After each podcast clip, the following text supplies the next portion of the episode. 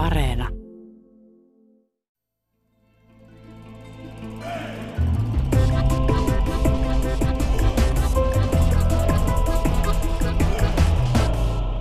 Mitä Tomi Huttunen underground ylipäätänsä on?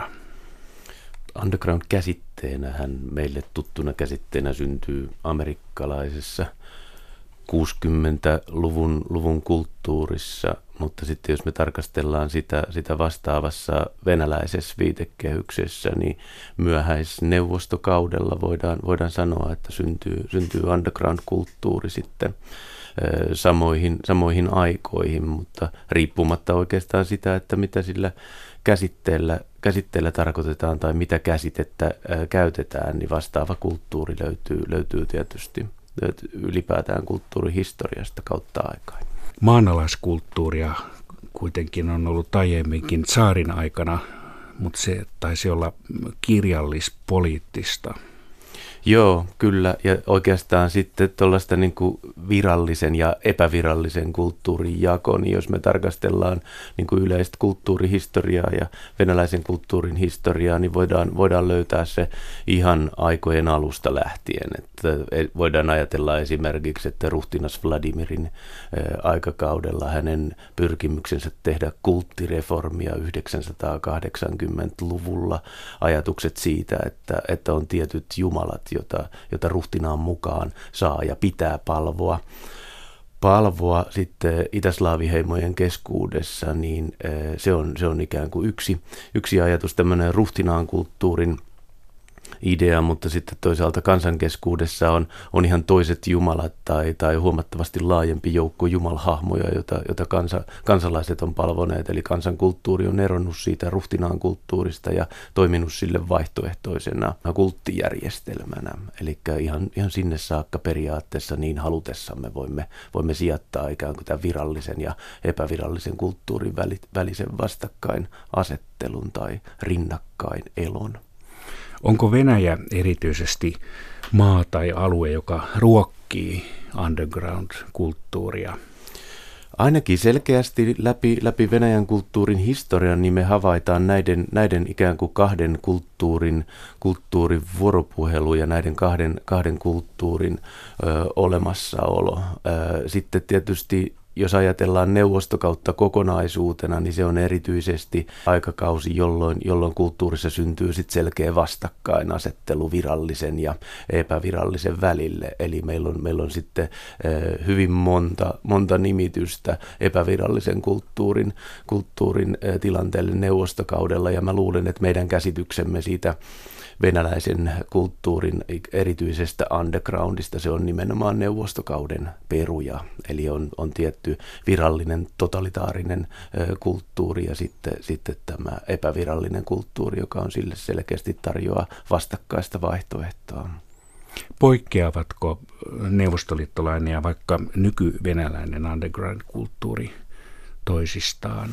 Hyvin selkeästi tietysti, tietysti poikkeaa, että neuvostokaudella underground-kulttuurissa on kysymys, kysymys taiteilijoista, kirjailijoista, muusikoista, joiden, joiden toimintaedellytykset on erittäin rajattuja, vaikka kirjailijoista, jotka tietävät, etteivät saa teoksiaan virallisesti julkaistua milloinkaan ja siitä huolimatta harjoittavat aktiivisesti kirjallista toimintaa siellä maan alla ja 70-luvulla tämä on, tämä on hyvin, hyvin tyypillinen, tyypillinen ilmiö ja ikään kuin ei ole mitään menestymisen edellytyksiä. Tällä, tällä kulttuurilla ei voi ajatella lyövänsä läpi siinä, siinä tilanteessa neuvostokaudella. Mutta sitten kun puhutaan tämän päivän undergroundiksi luokiteltavasta kulttuurista ja, ja taiteesta, niin, niin voidaan, voidaan havaita selkeästi ryhmittymiä, jotka, jotka, joiden menestymisedellytykset on mitä mainioimmat ja, ja he saavat hyvää, hyvän ikään kuin lehdistöpeiton omalle, omalle toiminnalle. Se on julkista, he pääsevät biennaaleihin esiintymään, mutta siitä huolimatta se on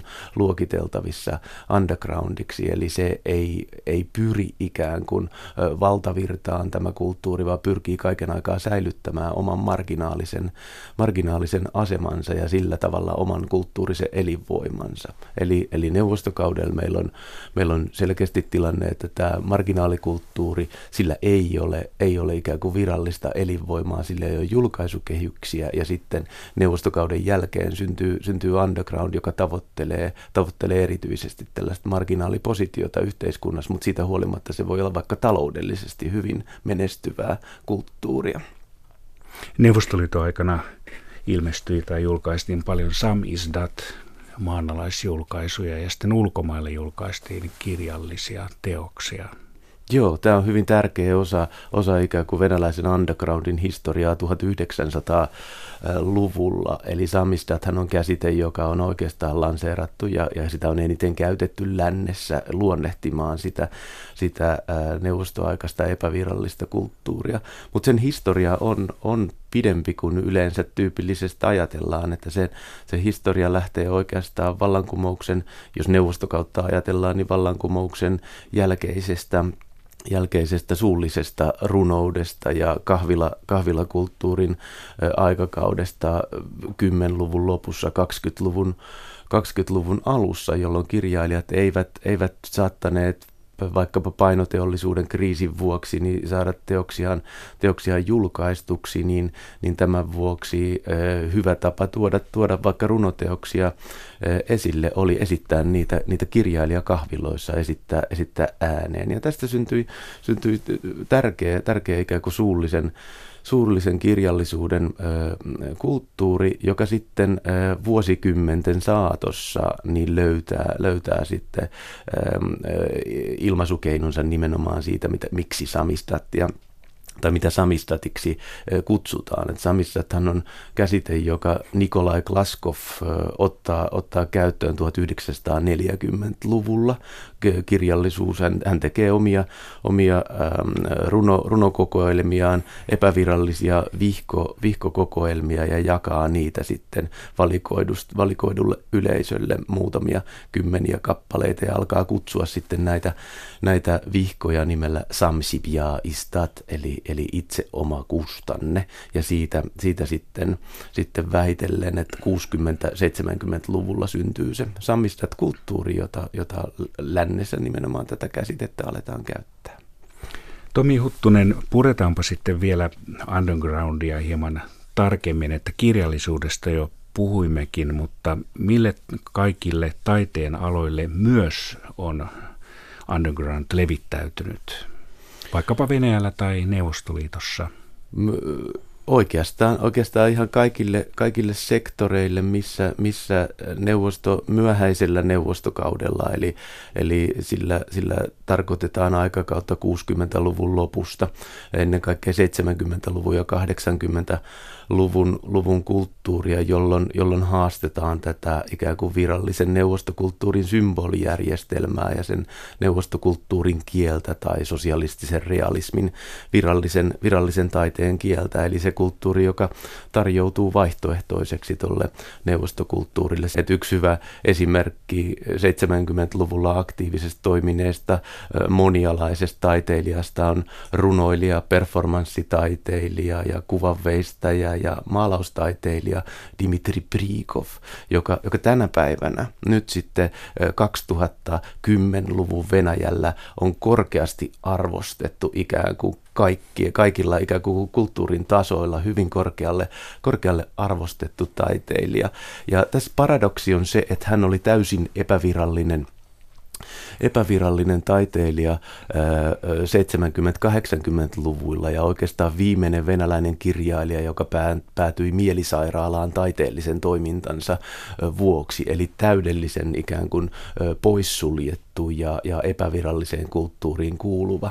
Niin nyt tämän päivän venäläisessä kulttuurissa Prikov on arvostettu, palvottu ja hänen, hänen ikään kuin teoksensa julkaistaan monina juhlallisina ja, ja niteinä ja hänelle järjestetään vaikka eremitaasissa erityisiä, erityisiä yksityisiä näyttelyitä hänen, hänen tuotannolleen. Prikov kuoli vuonna 2006, mutta valitettavan huonosti häntä tunnetaan sitten Venäjän ulkopuolella ja esimerkiksi meillä olisi äärettömän tärkeää, että me saataisiin Prikovin keskeinen tuotanto esimerkiksi julkaistua, julkaistua suomeksi tänä päivänä, jolloin, jolloin tiedettäisiin, että missä on lähtökohta sille oikeastaan nyt viime aikana aikoina kohua herättäneelle aktionistiselle taiteelle, että esimerkiksi Vainaa-ryhmän taide perustaa Priikoviin ja, ja oli yksi, yksi heidän, heidän lähtökohdistaan. Pussirajot nojaa, noja Priikovin taiteeseen, Piotr Pavlenski, kohuttu, kohuttu aktionisti,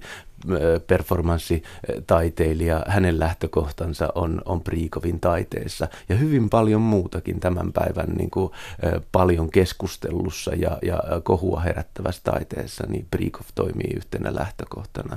No tällaisia nimiä on minun silmiini putkahtanut kuin Vladimir Makanin ja Irina Dudina. Ovatko ne jotenkin merkittäviä nimiä? ehdottomasti Makanin omassa kirjallisuudessaan, prosassaan käsittelee undergroundin, undergroundin tematiikkaa ja hänellä on Underground-niminen niminen, tärkeä, tärkeä nykykirjallisuuden historian teoskin ja Irina Duudina puolestaan omilla, omilla teoksillaan herättää kaiken aikaa keskustelua siitä, että mitkä on taiteellisen toiminnan ja tekemisen edellytykset. Ja tällä, tämän kaltaisella kirjallisuudella ja taiteella on nyt sitten nuoret, nuoret seuraajansa, että erityisesti niin kuin ihan nykytaiteen ryhmittymistä, niin haluaisin nostaa semmoisen pietarilaisen ryhmän esiin kuin Sever Shem, eli pohjoinen seitsemän, joka, joka ottaa tämmöisen äm, arktisen kysymyksen asettelun oman ryhmänsä, ryhmänsä nimeksi, mutta haluaa kaiken aikaa herättää omilla, omilla hyvin vapailla, vapailla teoksillaan ja, ja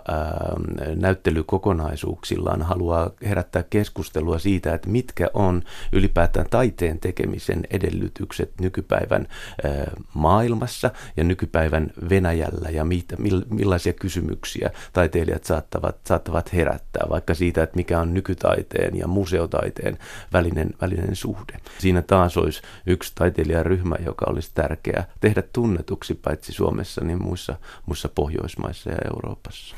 Eli underground herättää tuntemuksia paitsi kulttuurin alalla, politiikan alalla, niin myös moraalikäsitysten osalta, että esimerkiksi undergroundin suhde uskontoon. Eli undergroundin tarkoitus on siis jotenkin olla vastavoimana tai herättää suorastaan pahennusta, Tomi Huttunen. Joo, tai sitten se voi olla ylipäätään niin kuin uskonnollisten, kiellettyjen uskonnollisten kysymysten esiin tulemista, niin kuin, niin kuin se oli esimerkiksi 1970-luvulla Leningradissa, jolloin, jolloin ikään kuin katakompitaide ja, ja katakompikulttuuri, eli, eli tietty ikä varhaiskristillisyydestä terminologiansa omaava, omaava underground-taide, niin, niin äh, tarkoitti sitä, että keskusteltiin vakavasti uskonnollisista kysymyksistä, jotka oli neuvostokaudella kiellettyjä. Eli silloin uskonto ja uskonnollinen ajattelu oli vahvasti, vahvasti undergroundissa. Ja tämä syntyi esimerkiksi semmoisissa piireissä, joissa oli samanaikaisesti myös erittäin voimakas feministinen liikehdintä ja, ja Leningradissa samainen, samainen ryhmä sitten alkoi julkaista almanakkaa nimeltä Zhenshina ja Rassia, eli nainen ja Venäjä. Almanakkaa, jos keskusteltiin esimerkiksi abortti, abortin problematiikasta, naisen, naisen kehoon ja, ja, ja ruumiillisen vapauteen liittyvistä, liittyvistä kysymyksistä, seksuaalisuuden kysymyksistä ja pohdittiin, käytiin tämmöistä ikään kuin avointa keskustelua tämmöisen samistat almanakan, almanakan puitteissa. Onko underground levittäytynyt Venäjällä niin erityisesti kaupunkeihin ja jopa suurkaupunkeihin vai miten laajalti pitkin suurta Venäjän maata undergroundia löytyy?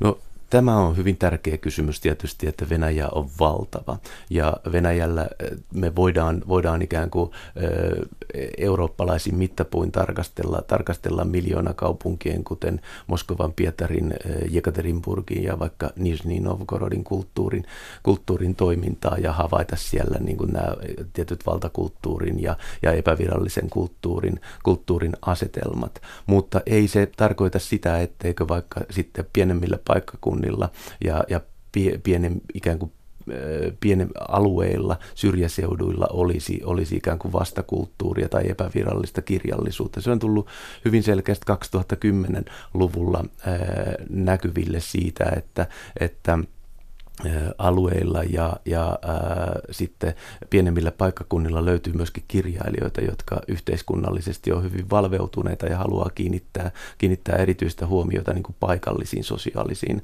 ongelmiin ja tuoda, tuoda sitten omalla taiteellisella tuotannollaan tätä, tätä esiin. Kauhean tärkeää on muistaa se, että, että paljon asioita tämän päivän undergroundissa tapahtuu internetissä, eli se nuoriso, joka on, joka on valveutunutta, lukenut ja seuraa vapaasti erilaisia tiedetusvälineitä, tiedotusvälineitä tänä päivän Venäjällä, niin he toimivat ja jakavat sit informaatiotaan myöskin sitten erilaisilla internetsivustoilla ja osaavat itse löytää sitten kaipaamansa tiedon erilaisiin kysymyksiin liittyen juuri, juuri internetistä. Että on esimerkiksi sitten LGBT-kulttuurin, se on keskeinen, keskeinen foorumi etsiä näitä, näitä oma, oma tiedonlähteensä nimenomaan internetsivustoilta. Entäpä sitten nykyään yhteiskunnassa ihmisten huulilla on homokulttuuri. Mitä sanoisit siitä Venäjällä? Se on erittäin vakava, vakava ja tärkeä, tärkeä kysymys tänä päivänä ja siinä, siinä voidaan havaita, havaita nyt selkeästi ensinnäkin, ensinnäkin se, että että LGBT-yhteisöllä, lesboilla, homoilla ja transihmisillä on, on tilanne, jossa, jossa he joutuvat kohtaamaan, kohtaamaan nyky-Venäjällä selkeää syrjintää koulutukseen, työelämään ja, ja jokapäiväiseen elämäänsä liittyen ja, ja myöskin väkivaltaa. Ja tästä, tästä tehdyt viimeaikaiset tutkimukset pystyy osoittamaan sen, että, että se on, se on varsin, varsin yleistä. Ei minkään välttämättä viranomaisten taholta, niinkään usein, mutta sitten, sitten yksityishenkilöiden ja, ja yksittäisen henkilöryhmittymien taholta. Se on, se on erittäin, erittäin vakava ongelma. Ja sitten toisaalta se, että, että Venäjällä puuttuu julkinen keskustelu aiheesta. Eli sitä keskustelua käydään tietyillä foorumeilla, jotka, jotka LGBT-ihmiset löytävät, löytävät helposti juuri, juuri netistä, mutta, mutta sitten julkista virallista keskustelua ei käydä ja seksuaalikasvatuksen tilaan täytyisi kiinnittää, kiinnittää tietysti erityistä huomiota. Meidän täytyy puhua selkeästi niin kuin, Venäjällä alakulttuurista, joka, joka alakulttuuri löytää toimintaedellytyksensä kyllä vaikka, vaikka nyt sitten Moskovassa ja Pietarissa. Homokulttuurin asema ei Venäjällä kuitenkaan aina ole ollut näin, sanotaanko huolestuttava. Ei, sillä, sillä oikeastaan hyvin yllättävällä tavalla 1900-luvun alun, alun venäläisessä kulttuurissa niin on, on olemassa tietty, tietty homoseksuaalisuuden kultivointi ja homotaiteilijan myytti, joka, jota, jota arvostetaan korkealle. Että se nähdään esimerkiksi siinä, että miten venäläisten modernistien keskuudessa Oscar Wildin merkitys on todella tärkeä ja Oscar Wildin, Oscar Wilde saa monia kaksoisolentoja venäläisessä, venäläisessä 1900 1900-luvun alun, alun kulttuurissa ja häntä, häntä hyvin mielellään, millään jäljitellään. Että vaikkapa Suomessa ja Virossakin hyvin, hyvin tunnettu Igor Severianin on, on yksi näistä Venäjän monista Oscar Wildeista ja edustaa tällaista Wildovsinaa 1900-luvun alun, alun venäläisessä kulttuurissa. Ja sitten tulee, sit tulee suosittua ikään kuin myös homoseksuaalisuuden simulointi eli esittäminen – taiteilijoiden keskuudessa on, on erittäin suosittua. Polyamoriset suhteet on, on tyypillisiä taiteilija, taiteilijapiirissä. Vyacheslav Ivanovin torni Pietarissa on, on kuuluisa, kuuluisa tällaisesta, tällaisesta ää, vaihtoehtoisesta seksuaalisuudesta ja, ja sen, sen näkyväksi, näkyväksi tekemisestä ja ristiin pukeutumisen kulttuuri 1920-luvun luvun Pietarissa on, on ö, erittäin suosittu tunnettua, näkyvää ja tunnettua, että voidaan sanoa, että jossain mielessä tässä 1900-luvun luvun alussa niin eh, Venäjä ja aivan erityisesti nyt sitten Pietari, tuolloin Petrograd, niin on, on poikkeuksellisen liberaali suhteessa, suhteessa homoseksuaalisuuteen ja toimii suorasta esimerkkinä sitten libera- muille liberaaleina pidetyille eurooppalaisille kulttuureille.